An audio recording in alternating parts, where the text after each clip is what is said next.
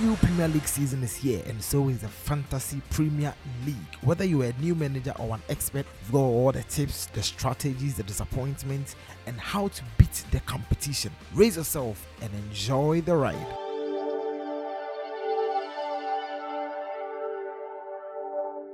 Hello, everyone, and welcome back to another episode of the FPL Manager's Crib. Yeah, it's, it's, it's a game week I mean, speaking of game it's a game that's, that that gave us a lot of points, and um, it's, it's the FPL manager's delight to have a lot of points. We saw a lot of hat tricks and two derbies, two old um derbies, old classic derbies that give us a lot of fun, a lot of points in there, and a lot of things to talk about. So, joining me this evening, I've got the Liverpool man back again. We are so glad to have him. We have FPL Lewis here, and we're going to be here, we're going to be hearing from FPL Messi. Uh, he is the one that lost every single point of the magician Erling Haaland. We're going, you, you would you would get to know how he felt, what made him change his mind at the eleventh hour. We'll hear all of those in this very episode. So if you're here, stick and stay. Good evening once again, um, gentlemen. Yeah, good evening. Good to be back. Mm, Sure, You know, sure. a couple of weeks, you know, a couple of weeks away. Had Mm, a busy couple of weeks, but you know, you've got to come back on the pod, and uh, what a week to come back on. Mm, okay, all right. FPL Messi, if you can hear us, good evening, welcome. Yeah, thank you, Bobby, for having me today. Sure, sure, sure, sure. Last week was really, really awesome. Uh, it's, it's, it's good you're, you're back. Yeah. So, you have a lot of uh, exciting things to tell us. Um, you missed out on the Haaland haul. So, let's start with you, if you don't mind. Uh, what's what what made you change your mind at the 11th hour? Uh, 23 points and you didn't get any of it. What, what happened? So you you know in the last episode of the podcast, I talked about Salah being the best captain option. Mhm. So I just I just wasn't convinced on Haaland. The problem there is that it's not that I actually doubted Haaland's potential to hold, but I had a feeling that Salah was going to outscore Haaland. But then it just went wrong. Like it just went sideways. Mm, The interesting thing about it was that I took a hit to bring in Salah. mm. So that was like the most annoying part of it. it happened six minutes before the deadline because I was really undecided. Wow, you're almost And to there. be very honest, I yeah, I regretted it. Okay, so um, what was the total points um overall? I had 71 Not bad. Mm. Um, Yeah. Lewis. minus minus four. I think that was about 67 because of the hit I took on Salah. Yeah. I, I, I- I feel your pain. Speaking of Salah, let's move on to the Liverpool man, Lewis Edwards. Uh, Lewis, how was your game week nine? Uh, I've had the best game week for me so far. Um, I finished on 107 um, for the week. Obviously, having Haaland, Foden, Maddison, uh, all really helped me out. I think. Um, you know, I think they're, they're, they're the main three. Um, but also, if you look at like say, I had Trippier as well. There he got another clean sheet. So yeah, overall, a really good week. Mm, Oh, okay. You missed out on um um uh, at the last episode, and in the last episode we we we, we talked about players like Bowen, and then again um Lewis between you and you and I we we we have been observing um this this thing that happens to us almost all the time, apart from the Liverpool assets, where we talk about a player and the player just goes out there to shame us by hauling. Jarrod Bowen did it again.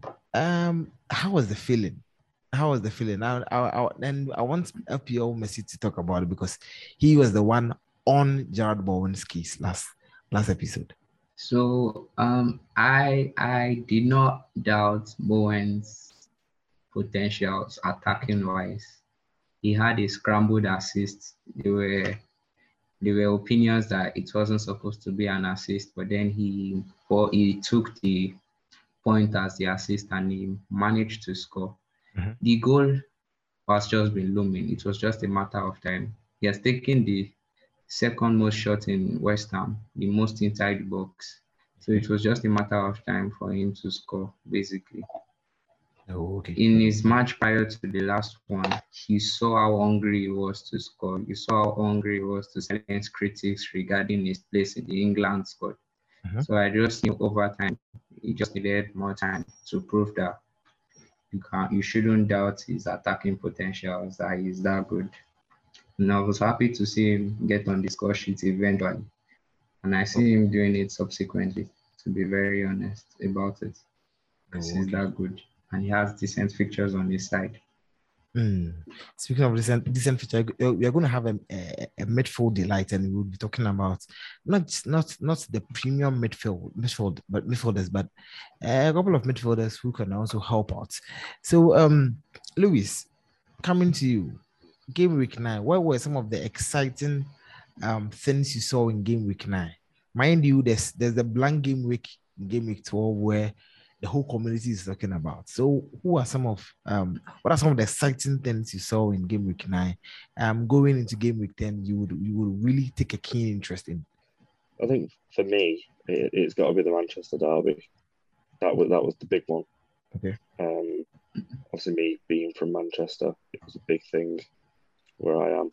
You know, there's a lot of hype. There's a lot of excitement. Um, it was just such a good game. I don't know if either of you watched it or not. I did, It was a brilliant. It was a brilliant game. You know, six three. You know, arguably the three United goals were a bit kind of a, kind of let in, if, if you want to say that. Um, I think that, that was the stand-up game, and and the Leicester Forest game. I watched that one as well, and that was brilliant to watch. No, okay, okay, all right. So, um, um, um, um moving on to, um, I mean, game week ten. Who, what are some of the fixtures that you are targeting as a manager?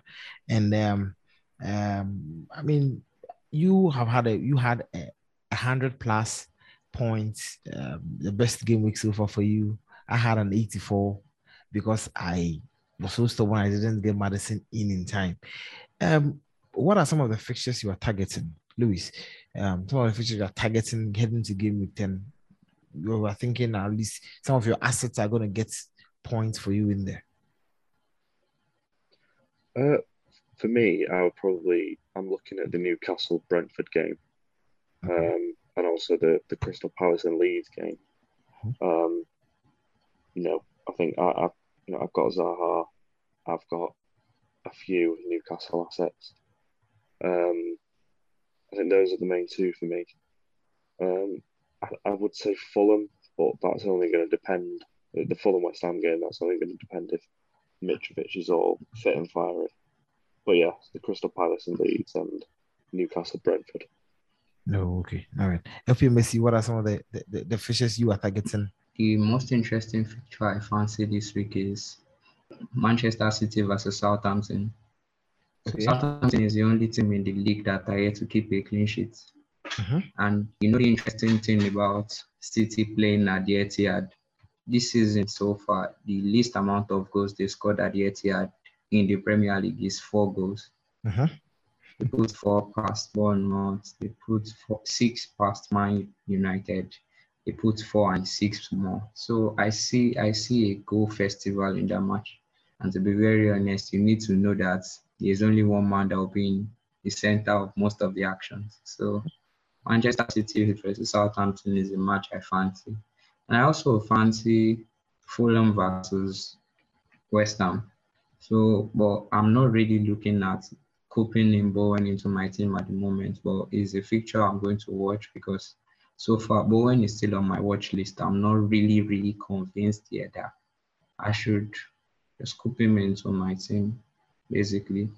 And yeah, the Crystal Palace versus Leeds, yes, is also an interesting fixture I fancy. From the attacking perspective of Zaha's potential, I think Crystal Palace versus Leeds is a match that I see. Um, I see something close to a haul from Zaha. So those are like the matches I'm really, really targeting this week, basically. Mm, oh, okay. Speaking of Zaha, we're going to be talking about transfers, and of course, um, I mean, Zaha isn't the differential anymore, is it? So we're going to talk about transfers. But then, um, now let's look at the change in strategies. I mean, uh, last season, I mean, in seasons before, we all managers were looking at Um, I mean, having premiums up top. Last season's, um, I mean, last season's winner, FPL winner, Jamie Pigott, um, drew our attention to the fact that fine, you could also play big at the back where you have a lot of players like um, last season's form that Robertson had, trying likes of James, um, even Trippier to, to a point. But then this season, it's, it's almost as if every now and then the strategy is changing. You, there are times where we started with five at the back, and then Trent wasn't giving you the, the points. Now um, Tsimikas is sharing the same position with uh, uh, Robertson, and and, and you, you don't even know who would start the game. Chelsea are not really good defensively, even though um, they kept a, they kept a clean sheet in the Champions League. So, what are what are some of the strategies, uh, uh, uh Messi? Uh, what are some of the strategies that you you we are really recommending for for for managers to really employ? I think I think the interesting part of FPL is that FPL isn't really a static game.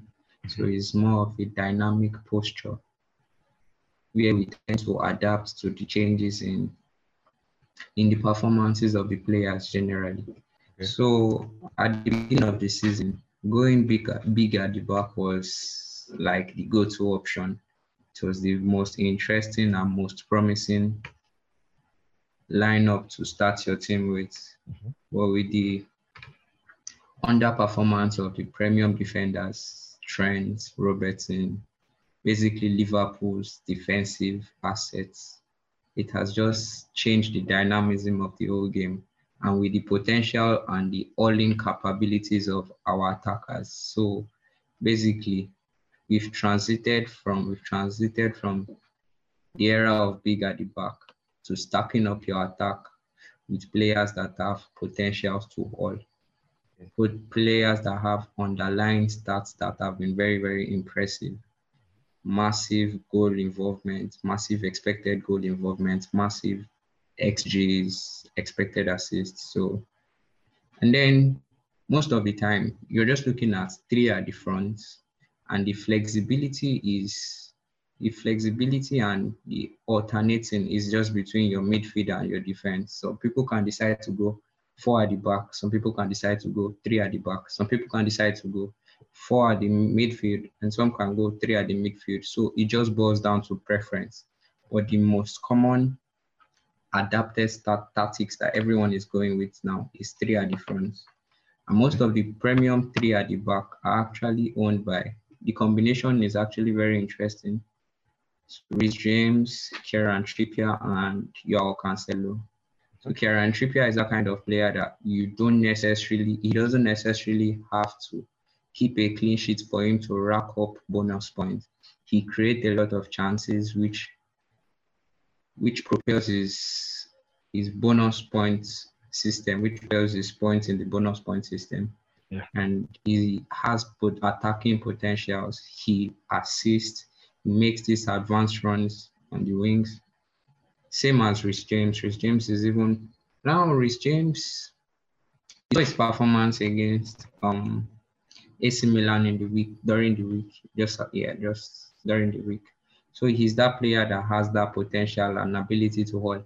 I think among the defenders, he's ranked highest among defenders with expected goal involvement. So uh-huh. Reece James is definitely a must hold. And your Cancelo, Manchester City.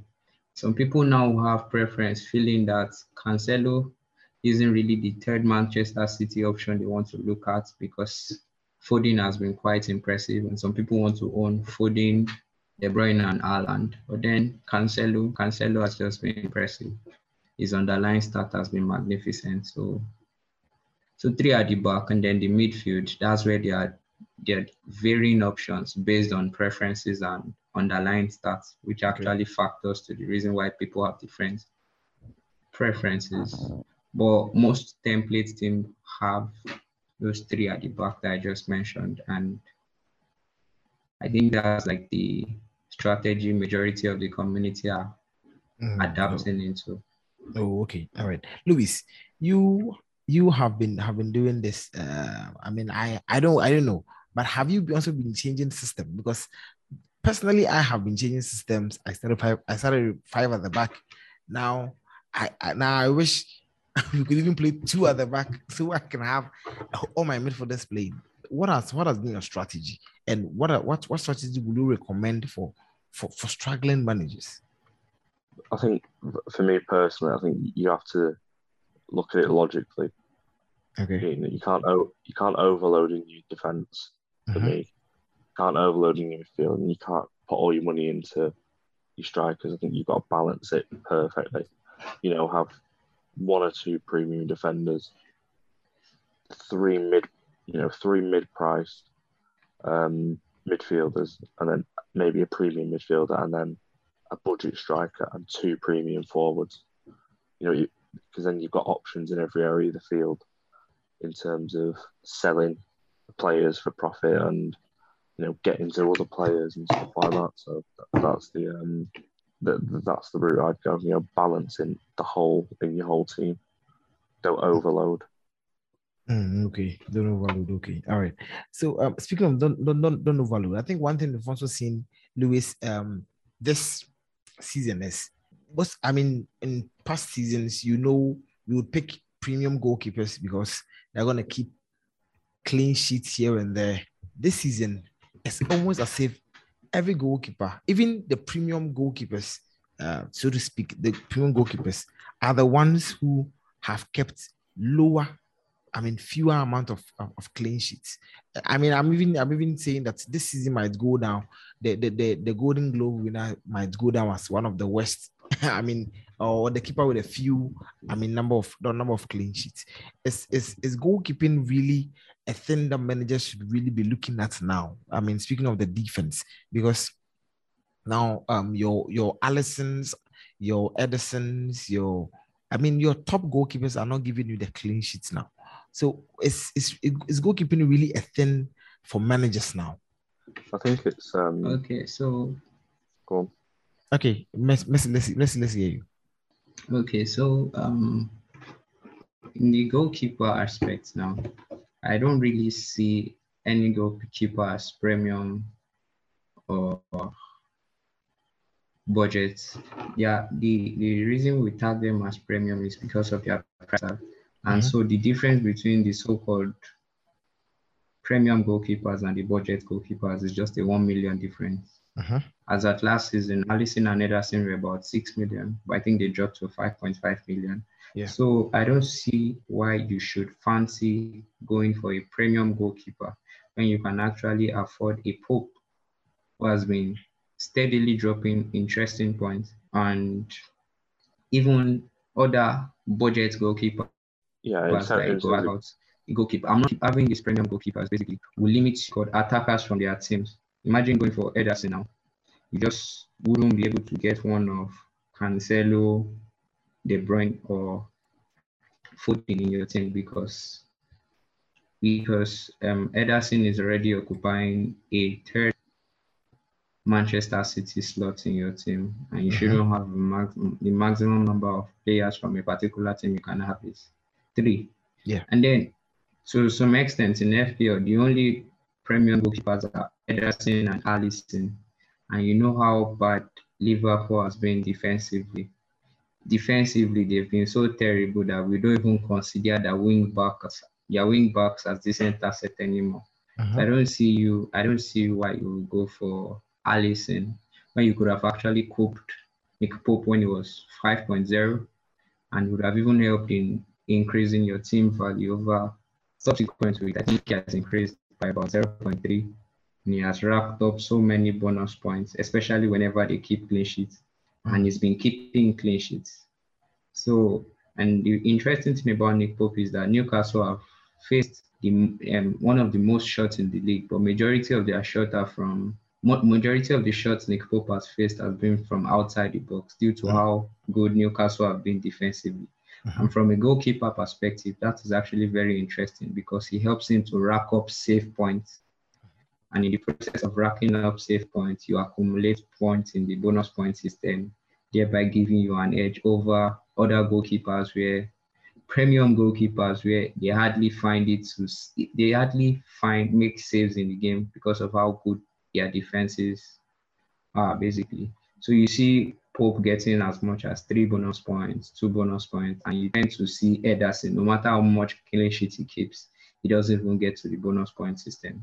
So, um, and the interesting thing about this season is that they are so, they are so so hard to predict that matches will keep a clean sheet because there's always a potential for a goal goal from each side. So I don't see I don't see any goalkeeper racking up to 20 clean sheets this season. To be very honest, I, I don't see. Even 15 would be would be by grace. oh, okay, okay. Lewis, let's hear from you. I'm goalkeeping delight. Um... yeah, I think I think when, when it comes to goalkeepers, you need to this season especially. If you don't go for your premiums. There's just no point. Um, I think in the maximum you go for, like like it was said, Nick Pope at five million. You know, because he's making them save points. He's then gonna be able to go up in price, which is gonna add value to your team. And in the long run, if you need another, if you need to, when the fixtures change, you need to get rid. You can then, if you want to, then go to a premium keeper if the fixtures are looking better for them. Because because I think you find when one good team has good fixtures, and another has bad. Um, so that could that can help for clean sheet points. Um, but I think if you were to ask me what keeper, what keepers we should have, uh, should be Nick Pope or Guaita from Palace. I think. Oh, okay, okay, all right.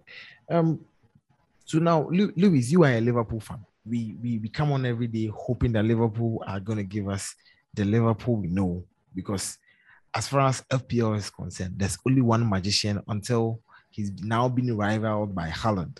And that magician used to be Mohamed Salah. We get to Salah in a bit, but then the Liverpool defense now. Is it is it time we completely took our eyes off the Liverpool defense? Because in Champions League, we have um, Arnold getting you brilliant goals. Then it gets to the Premier League, and then they are playing a 3 3 draw with the likes of Brighton.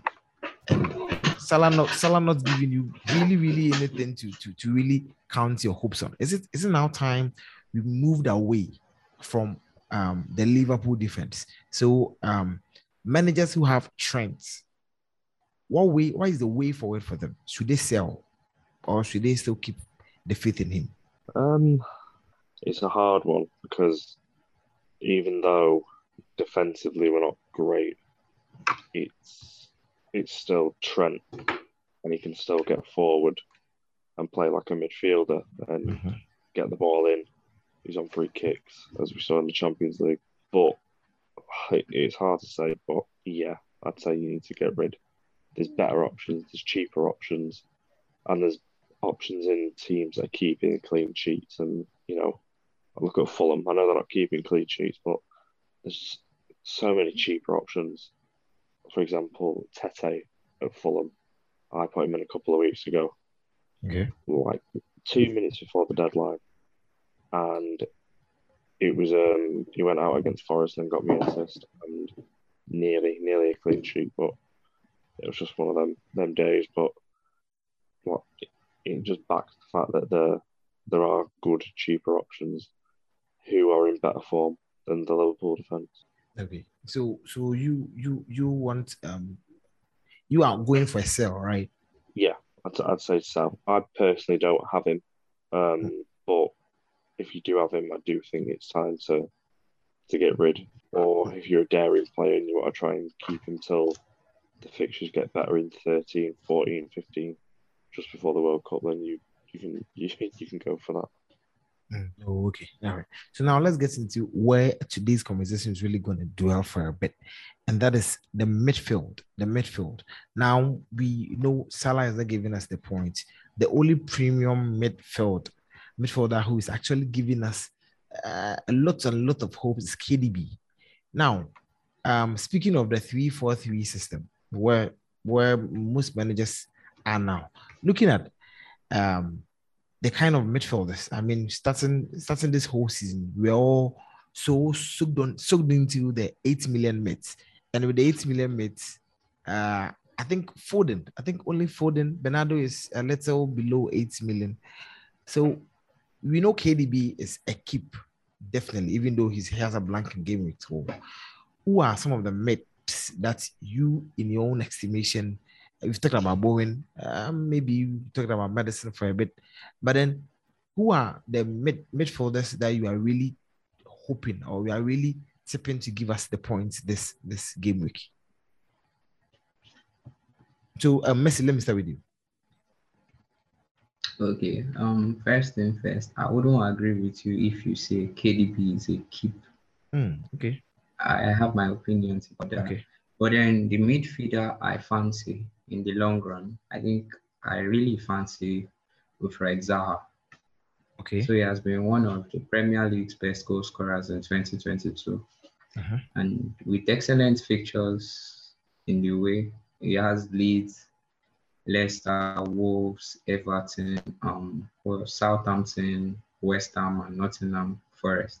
These guys rank very, very low in big chances considered. Okay. So Zaha, to me, is, is a great player to bring in, both short term and long term. You know, you know, you know Zaha's abilities. So, so Zaha for me is a set and forget pick, at least for now. Okay. And looking at Zaha, and also Maddison. Maddison, Maddison, Maddison has been quite impressive. I think, in my opinion, he's the most interesting standard talisman for Leicester City. Okay. So he has just been impressive, and his underlying start has just been getting better and better. And then him playing on the right right side of the attack just increases his potential to definitely hurt. And he has a decent set of features coming. So I really, really fancy Maddison, even as a captain in the blank game with 12. Mm, okay. Yeah. So I fancy I fancy Maddison also. And another midfielder I actually I'm actually looking at is on my watch list, at least for now. He's not really um, a player I own at the moment, but he's on my watch list. Mhm. I'm looking at Bowen. Yes, we talked about Bowen last week. Uh, he hasn't he has been underperforming his Mhm. expected goal involvement. But then Bowen has interesting fixtures. At least three of his next five games rank low in, in the fixture difficulty rating. I think he has Fulham, Southampton, Bournemouth in three of his next five games. So he is really another midfielder that I'll look at. And his effective one is actually very, very low. So Bowen, yeah, Bowen is a go-to option. But then if I'm looking beyond game week 12, like I'm looking for at game week 13 to probably the game week before the World Cup, then I might actually consider Foden and Saka. I think Martinelli is a majority of our teams, and Mhm. most of us wouldn't even sell him in game week 12. We probably most likely would bench him. So Martinelli is not really a player I'm going to talk about because I feel he's not really a player we should talk about. He's just that Martinelli, the best at that his price range, at least for now, until the conversations about Trossard starts. Okay. Conversations about Trossard start coming in. But then, so those are like the players I'm looking at. And then people now have their preference between um De Bruyne and Salah. That's De Bruyne and Salah. But to be very honest, I'm not looking at any of them. I'd rather own Kane. I'd rather own Kane and be able to afford one of these mid mid midfielders. You understand? Like so he's having Kane and probably Zaha over a Solanke and Solanke and Salah or Solanke and KDB. I think I'll effortlessly move on the Kane and Zaha side, basically. So that's why I said I don't agree with you saying KDB is a must keep exactly because I really do not fancy KDB. Mm, oh, okay. And it's just a matter of Mhm. time before Pep rotation starts creeping in. So very soon we'll see Pep rotation, Pep roulette in its biggest form. It's just a matter of time. Mm, oh, okay. Just a matter of time. I mean, I mean of course, uh, in the midweek game against um, Club Brugge, um, KDB was on the bench, so it's it's it's, it's Yeah, yeah. But he then- started on the bench. of course. And then he, uh, so Luis, KDB uh, in our teams, and mind you, he has 79 points against Southampton. Is is is he really for keeps? And if he is, um, who are going to be partners? I, I don't know whether you still have Salah because you had Salah for a great number of weeks. I don't know whether you still do. If you do, um, do you think you would you consider switching? If you if you are going to consider to who are some of the mates that are that you think are going to show us um, a, a, a great haul in game week 10? So I'm actually very, very certain and com- I'm very convinced that KDB is going to outscore Salah in this next game week. Okay. But then I'm looking at it beyond this game week. I'm looking at it at get from the perspective of game week 11. So in game week 11, these guys are going against each other, KDB versus Salah. Uh-huh. And I think, I don't know, no matter how bad it is for Liverpool, I think whenever they are at Anfield, I think KDB will find it more difficult at Anfield compared to Salah at Anfield. So from the game week 11 perspective, I think Salah is the better option. But I wouldn't, I wouldn't write off KDB because we know we know how good KDB is. Majority of his majority of the assists he has gotten, Haaland has been on the receiving end, and we know how clinical Haaland could be. So I'm not writing off KDB to be very honest. Most of his attacking returns have come from assisting Haaland, and we know how dangerous Haaland is in front of goal.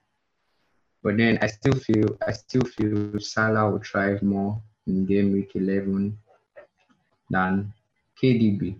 And with KDB having a blank in game week 12, and Salah facing West Ham in game week 12, I think it is quite logical who you should who you should actually have. But I won't be advising anyone that wants KDB this week to swap to Salah. To be very honest, no, that's a no go. Mm, so okay. Beyond this game week, I think if you are looking at a week where you want KDB out of your team, I think it's game week 11. Mm, oh, okay, okay, all right. And then um, I mean, all, all in focus of the the blanket game week, game week twelve. Okay, so um, so Lewis, um, tell us your your order with this midfield delight. We I know this is gonna go down to the last minute. You uh you have made some some interesting last minute changes, and then um, so this midfield delight. How do you see it going down this week? I'm hoping for the same as last week. Um, because I'm I'm looking at my midfield now, and I had Martinelli and Zaha, which, you know, one got four, one got two, but then Maddison got 18 and Foden got 19. So I can't really complain. I'm hoping for the same thing. Um, and if anything, the games are actually easier. You know, Zaha's got Leeds, Foden's got Southampton, uh, Martinelli has Liverpool. I'd want to say it's harder, but it might not be with how they're playing. And Maddison's got Bournemouth so I can see him hauling again. Mm. So I do think it's going to go the same way. So I'm going to get a good few points from the midfield. Mm, oh, okay, okay, all right. So um, now um, prior to game last the last game week, everybody was rooting for Mitrovic, even ahead of Jesus heading into the North London derby, and so uh, I don't know, but then Mitrovic picked up a knock. So now, who comes in place of Mitrovic? looking at his points and looking at the matches. Um, it, I mean, it, it, used to be an easy choice moving from Mitrovic or moving around from Mitrovic, but then now looking at what's going on and then also put in mind that there's a blank in game week 12. What are some of the replacements for, for, for Mitrovic? I think for me, there are five options that you should be going for. I think one of them is um, Solanke from okay for Bournemouth. Mm-hmm. Uh, the next one is Martial from United, uh, Antonio at West Ham, Wilson, and Watkins. Okay. Um, if you wanted to throw Brennan Johnson um, in there from Forest, you could, or Daka from Leicester. But I think you know them first five are, key. And if mm. you've got the money, go for Toney. But the the other thing with Toney is the fixtures aren't amazing. He's got Newcastle, Brighton, and Chelsea it it just depends what you want to do, really. But those first five are the main ones that you should be going for. Mm, oh, okay, all right. Even even heading into game week two, I was I was, I was looking at um Bournemouth fixtures. He's got Leicester, he's got Fulham, he's got Southampton, got West Ham before he moved to, to Spurs. And in the blank game week, he's got he's he's got Southampton. So I'm looking at um Solanke getting in there and being a differential. I don't know whether by then he will still be a differential, but um we look at how how he how he goes. So if you almost um we were talking about um Mitrovic picking up and picking up a knock. Looking at we are all rooting for Mitrovic as our third option uh, which was blowing up in the community. Now he's picked up a knock, and then even by picking up a knock, most men just believe that he might play through to the World Cup. So if they are supposed to be replacements, who do you think should come in for for Mitrovic? And by the way, do you even own Mitrovic in the first place?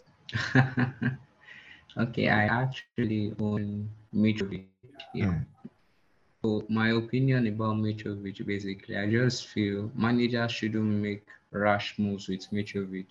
I think we should wait for more information on his injury before throwing him out of our team.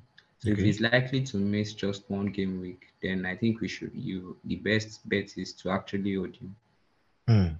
because he has attractive fixtures. He has Bournemouth, Aston Villa, I think Leeds, Everton after game week 11. So I still fancy him as an interesting prospect. I I don't think we should. I think we should just wait on the news on Mitrovic. But then if you are looking at replacements, I think Watkins is a player I can take a punt on this week, Nottingham Forest. And during the weekend, I actually took my time to watch the highlight of Villa's match. I felt Watkins was actually unlucky not to have scored a goal. He had six shots in the box, 3 mm-hmm. big chance involvement. So he, he was actually very, very dangerous on the attack. He wasn't just, he wasn't lucky enough on the score sheet. But Watkins is just a player I'll take a punt on this particular week if if I really want to take a punt on any player. But aside taking a punt, I think I think um Callum Wilson is the best bet. Okay. Best replacement. So I'm going to rank them in this order. To me, I feel Callum Wilson first, and probably Ivan Toney. And you can look at um Solanke. Solanke, mm-hmm. Solanke's underlying start has been very, very poor. If I were to even have an opportunity to go between Solanke and Patson Daka, I would actually go Patson Daka because Patson Daka has a better underlying start than Solanke. The only minute, the only problem about Patson Daka's start is just his expected minutes and but he's more of a goal threat than Solanke. But hmm. Solanke mm. is like your best bet. Solanke probably whenever Bournemouth have an opportunity to be on a free on a penalty, Solanke is like their penalty taker and he's like a guaranteed 90 minutes man. So that's like the only advantage Solanke has over over um Patson Daka. Then the, the next one I'm going to look at is Gianluca Scamacca. I don't know, people aren't really talking about Scamacca, but uh-huh. I think the goal he had in the last match was just like what he needed for us to know that this guy is actually class. And he has a decent set of fixtures coming up. I think he's probably going to start in the next couple of games. So Scamacca is actually someone that you should look out for. I'm not really going to rush into Scamacca. He's just probably a player that is on my watch list. But then Scamacca, impressive. And then the last person on the list, not really the last per se, but the last person I'm going to really look at is probably Daniel Welbeck.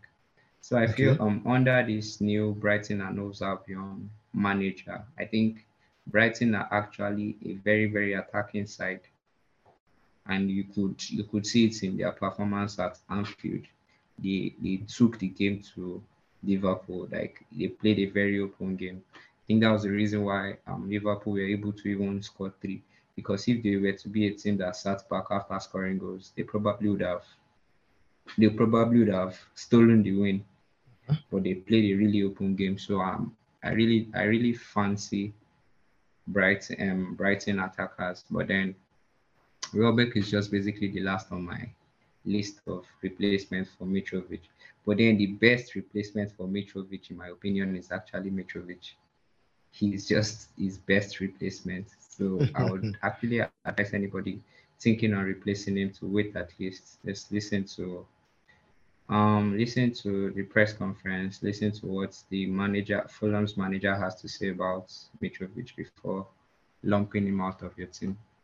Mm, oh, okay. All right. We're going to go to differentials in a bit. But um, looking at my team right now, I've got Cancelo, Martinelli, Haaland, Jesus. I managed to get Ederson out of my team.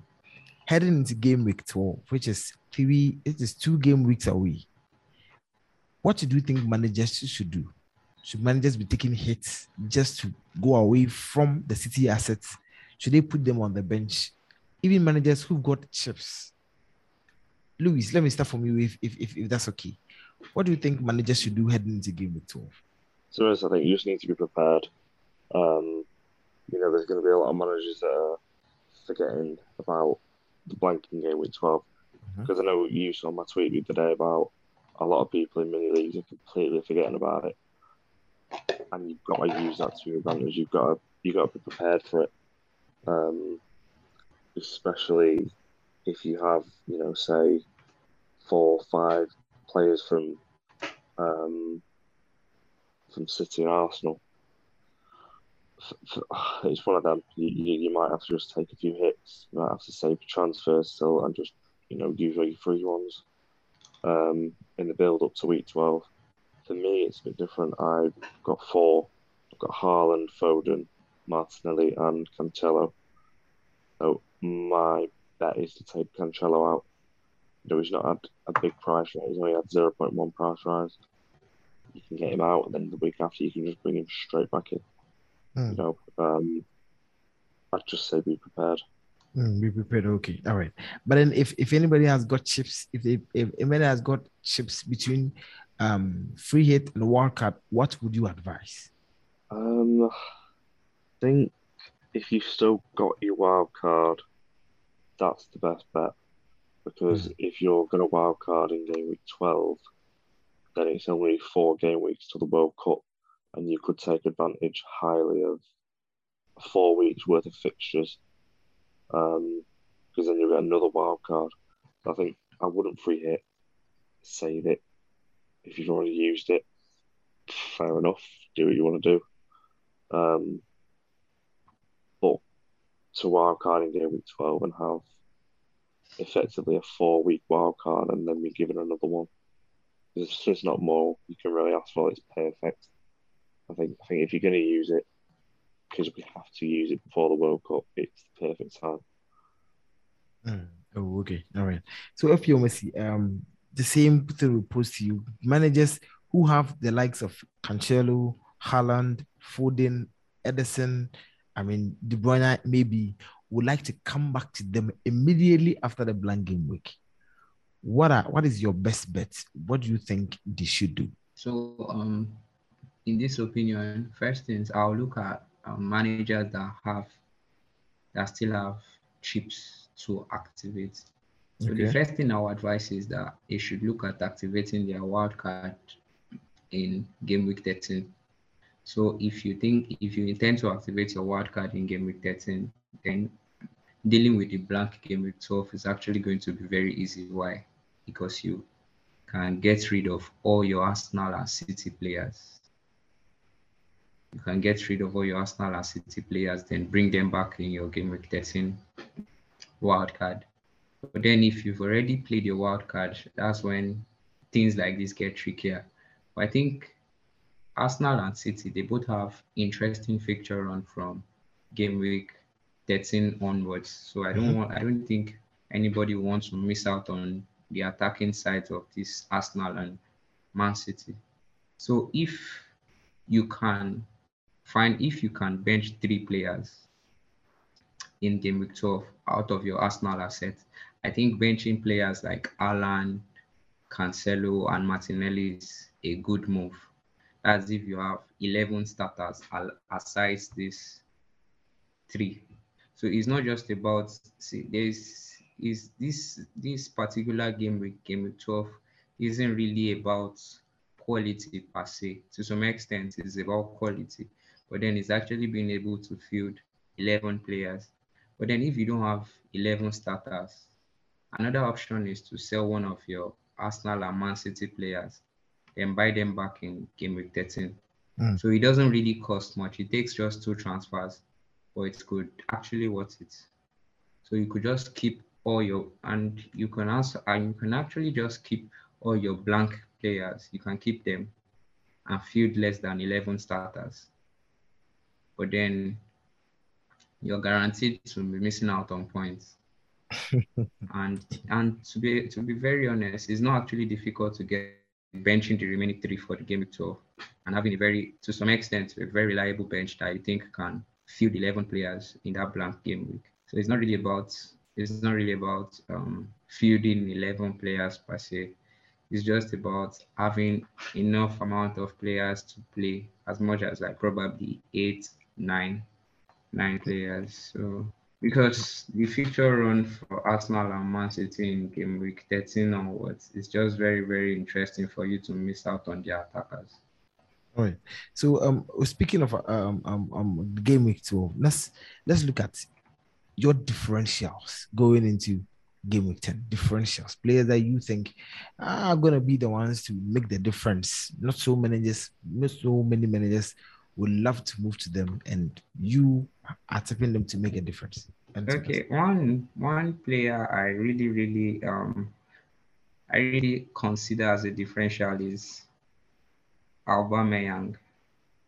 And Aubameyang's effective ownership, I think his ownership is less than two percent, mm-hmm. and he has he actually has interesting features from from game week ten to I think probably game week sixteen or game week seventeen, and it looks like this guy that is going to start very very very very often under Graham Potter, and with the likes of Reece James swinging in crosses from the wings, you know Reece James creating a lot of chances. You know Aubameyang has tendencies of being on the receiving end of most of Reece James in swing crosses. And in game week 12, he has Brentford. Brentford, Brentford hasn't really, really, really been good defensively. They have a fixture difficulty rating of about three, but I still see Chelsea putting goals past them in game week 12. And if anybody is going to do that, it is Aubameyang is one of the people or one of the persons I feel can actually cause a whole lot of trouble in game week 12. Another differential I'm actually looking at is Ollie Watkins. Ollie Watkins in game week 12. Um, I think he's I think he's facing um who is he facing again? I can't really remember. Let me check yeah, in game week 12, he's facing Fulham, and you know how you know how sloppy and leaky Fulham's defense is. Fulham's defense can be quite sloppy and leaky. So I think if if he's going to work on his conversion rate, I think he should he should he should be he should be a very very very scary differential. I think his ownership is less than eight percent. It's actually 2.2%. And you saw this weekend, Newcastle created the most chances uh-huh. this weekend yeah. against Fulham. So if if um what's it called, Villa can create chances and Watkins is in the receiving end of these chances, he should actually he would he would be a menace. He's going to he's someone I feel can actually cause a lot of issues in in um what's it called in blank game week 12 and also Scamacca. But then I still, as bad as Liverpool's defense is, I still rate Liverpool's defense a lot. Because Scamacca is facing Liverpool, so I, Liverpool are going to definitely concede. Yeah, they've they've just been very they've just been off defensively. But I can't write them off. They can actually decide to keep it. That's why I don't really fancy Scamacca or Bowen in that in that particular game week. And so mind you, Maddison is still a differential because his ownership is still less than 15%. I don't know, people uh, managers might tend to tilt towards him during that blank game week, but for now I still consider Maddison and Harvey Barnes as differentials. Mm, oh, okay. Yeah, so that so like those are like the differentials I feel can cause to some extent a large degree of upset in game week 12. Mm, oh, okay. Okay, sure. All right. Mean, I mean, going going into game week 10, Lewis, Um, you, I don't know, but even with a 47 points from Bobby Firmino, he still has a relatively low ownership. Do you think um, he's going to be a differential going into game week 10? Looking at um, Darwin Nunez hasn't really picked up his form over the course of the week. Um, the manager saying that he's he's had a language barrier. Um, Lewis, what do you think? If you if you're looking at Bobby Firmino against Arsenal, he could definitely pop up with a goal or a couple of assists. Mm. Um, quite easily. It's what he does. He's good in that, that kind of game. You know, never write him off in a big game. He's very good when you need him. Um, whether it's scoring or assisting, like I said. But yeah, he's definitely a, a good option this week. So, so what about other other differentials? I know I know your man Rodrigo is back. Is is, is he is he going to pick up from where he left off? What what other differentials are, are, are you picking this week? It, it, there's, there's quite a few. Um, can we consider Son a differential? Okay. What's against Brighton? You know, they've got attacking, they but they're not great defensively. Um, Mason Mount as well against Wolves, three point four percent owned. Um, yes, he's not returned like everyone wants him to, but you never know. He's one of them who can pop up out of nowhere. And I think a final one could be Antony from Man United too. Mm, no, okay, okay, all right, of course. Uh, Antony, Antony's a differential. I mean, he hasn't really picked up his form yet, and then you don't really know what, what what what happening to him. So let's let's let's quickly get on to captaincy, and uh, we know um, Erling Haaland from game week five, five he gave us 17 points. Game week six, 16, uh, 17 points. Game week um seven he gave us a nine points, and just game week eight he gave us six points. Uh, I know he was furious with the six points, and then just uh, the past game he gave us 23 points. Um, speak to me, Lewis. Who are you captaining this week? I know you you have you have given me the the the, the, the most differential captains in this in this this season. And at the point you had Sinisterra as a captain. So who are you captain this week? I mean, I'm in two minds at the minute. Hmm, Um, okay. you know, I've got that many options in my team that I, I could captain any of them. Think at the minute it is between Maddison and Haaland, and ah, I want to say Zaha as well, but I'm not too convinced yet. Um, so yeah, Zaha, Maddison, or Haaland. I'd say if you put them, yeah. Um, I'd say if you're gonna put them in order from top to bottom, it'd be Maddison, Haaland, Zaha. Oh, okay. Interesting. All right. Maddison Haaland. Okay, sure. Um FPL Messi captaincy decisions this week. Okay. Um, my three captain options for this week are actually Haaland, Haaland, and Haaland. Hmm. I think asking asking about captaincy, I I don't feel this is the game week where anyone should actually go against Haaland. Oh, really? He, he got rested in the Champions League. He didn't play a full game. I think Pep removed him after halftime, having backed a brace. Naturally, I would have expected him to still give him about 20 minutes for him to bag his hat trick. But Pep removed him after 45 minutes. So I see Haaland re-energized for um his home clash against Southampton. So I'm not going to I'm not going against Haaland again, at least for now. Once beaten, twice shy. so Haaland course. Haaland is Haaland is that captain is that captain for the week.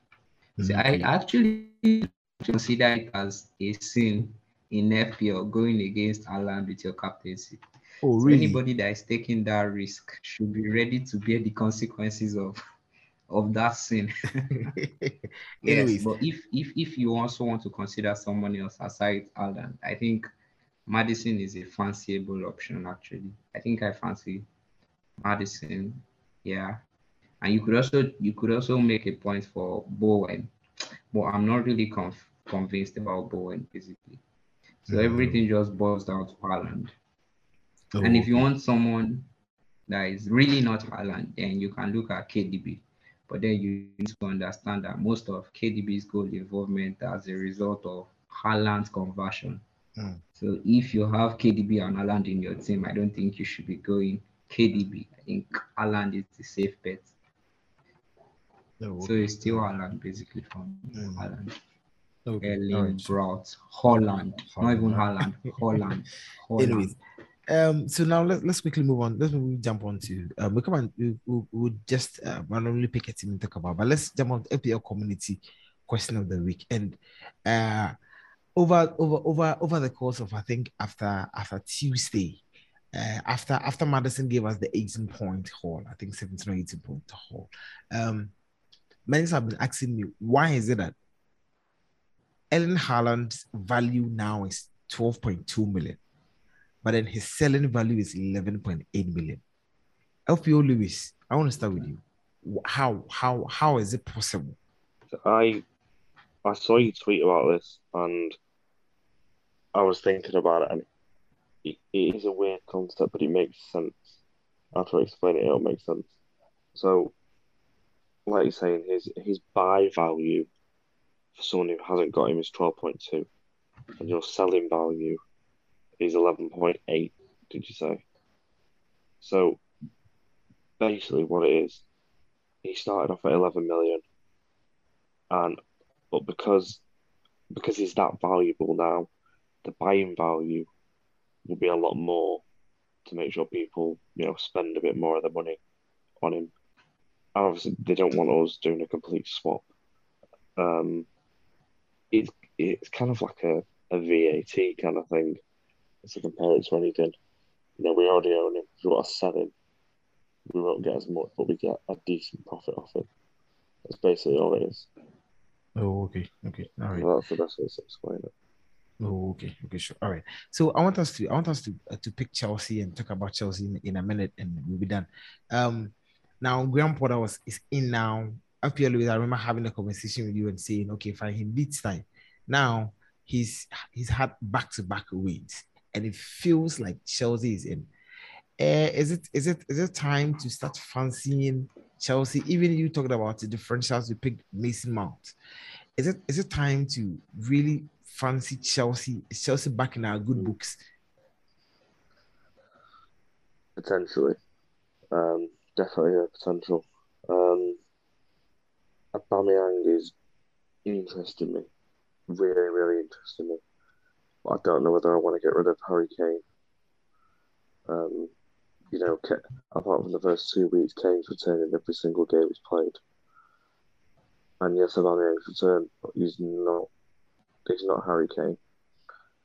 You know, and I'm worried if yes, Chelsea's fixtures are better, but I'm worried that if I bring him in, the obvious is going to happen, and like Kane will get two or three goals, something like that. Mm, oh, okay, all right. LPO Messi, do you think um the port the, the uh, Potter boy is back, and uh, people should start focusing on on, on Chelsea? Um, I think Reece James from Chelsea is is enough, basically. Reece James from Chelsea is enough, but then you can actually make a point for Kepa. In Kepa has already, to some extent, he's actually tried to cement his place as Potter's first choice keeper. And mm-hmm. Chelsea actually have an interesting set of fixtures coming up. So if you want to double up on Chelsea's defense, or you're having a problem in deciding your goalkeeper, I think you should you could actually look at Kepa Arrizabalaga. Yeah, he's actually very interesting. I don't really fancy Aubameyang. I don't know. I, I, I just don't feel Aubameyang is that player in Champions League. In the Champions League this during the week, he, he scored a goal. Well, that was like his only goal contribution. That was his only shot, shot at goal. That was just so I don't fancy Aubameyang and Sterling. Sterling, Sterling is a good player. He's just very very inconsistent. And Mason Mount, Mason Mount, uh, he hasn't he hasn't been, been there like Premier League wise. His start has just been terrible. He has been playing no cap, no doubt about it. But he starts very, very terrible. And hmm. I, I, I don't fancy them, at least for now. If I'm looking at Chelsea player players, I'll probably look at them for like the next couple of weeks, just just to be fully convinced that they're actually players that's worth me recouping them into my team. But if I'm looking at any Chelsea player now, I probably would be looking at um like I said, Kepa. Kepa is a Balaga, and I already have Reece James. Yeah. Mm-hmm. Oh, okay. All right. So um once again, gentlemen, thank you so much for for for, for joining us. And uh um for you listening, your deadline is on Saturday, 11 p 11 a.m. BST, 11 a.m. British Standard Time, and um, you need to convert that time to wherever you are in the world to be able to not miss the deadline and to be able to um, actually make um, the good changes and have a good team. I mean, have an owned team to be able to face off other managers in game week 10. So um, this is where we bring you, this is where we end. And then, of course, we're going to bring you another episode of the FPL Manager's Crib next week. Once again, thank you so much, the Liverpool man, Lewis Edwards, and also to you, FPL Messi. Yeah, thank you for having me, Bobby. Yeah, thank you very much. Just um, a little uh, correction on the, the deadline. The deadline in at BST is um, 1.30 in the afternoon this week for some reason. Oh, okay. All right, sure. All right. All right.